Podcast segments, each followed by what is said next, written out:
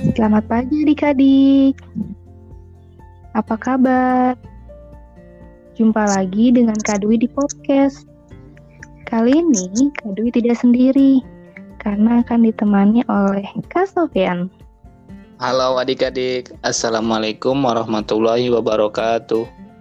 Waalaikumsalam warahmatullahi wabarakatuh. Kali ini kita akan membahas apa ya Kak Sofian? Berhubung saat ini kita memasuki bulan Ramadan, kita akan ngobrol seputar ibadah puasa.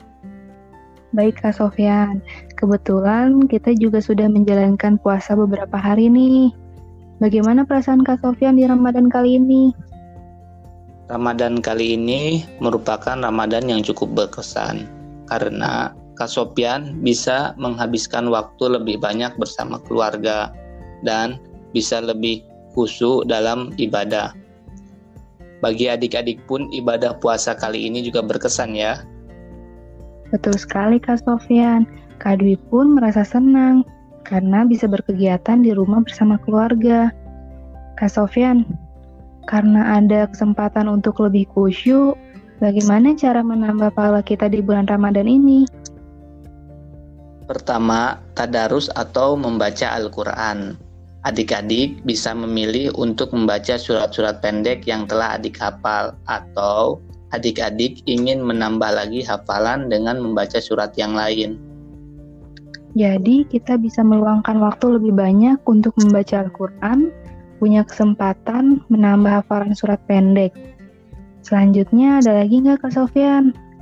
Yang kedua, salat tarawih. Salat tarawih ini termasuk ibadah yang spesial Pasti adik-adik sudah tahu kenapa salat taraweh menjadi ibadah yang spesial. Betul sekali adik-adik karena salat taraweh hanya dilaksanakan pada malam hari di bulan Ramadan. Oh iya Kak Sofian, tapi kan kita belum bisa melaksanakan salat tarawih di masjid. Iya betul sekali Kak Dwi, kita bisa melaksanakan salat tarawih di rumah dengan berjamaah bersama keluarga. Ini malah akan mendekatkan hubungan antar antar keluarga.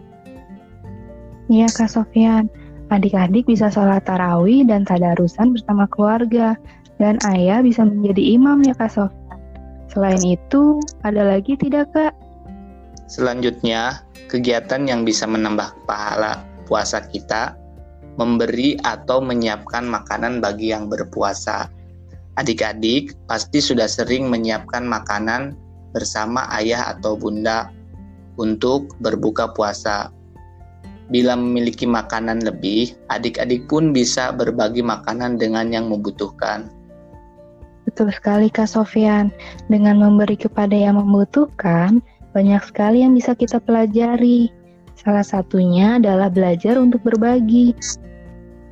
Jadi, untuk menambah pahala kita di bulan Ramadan, ada tiga cara ya Kak Sofyan. Pertama, itu tadarus atau membaca Al-Quran. Kedua, salat tarawih. Dan yang terakhir, memberi atau menyiapkan makanan bagi yang berpuasa. Mudah-mudahan puasa adik-adik berjalan dengan lancar dan bisa menjalani Ramadan tahun ini dengan sebaik mungkin. Sampai jumpa Sampai lagi. Jumpa lagi adik-adik.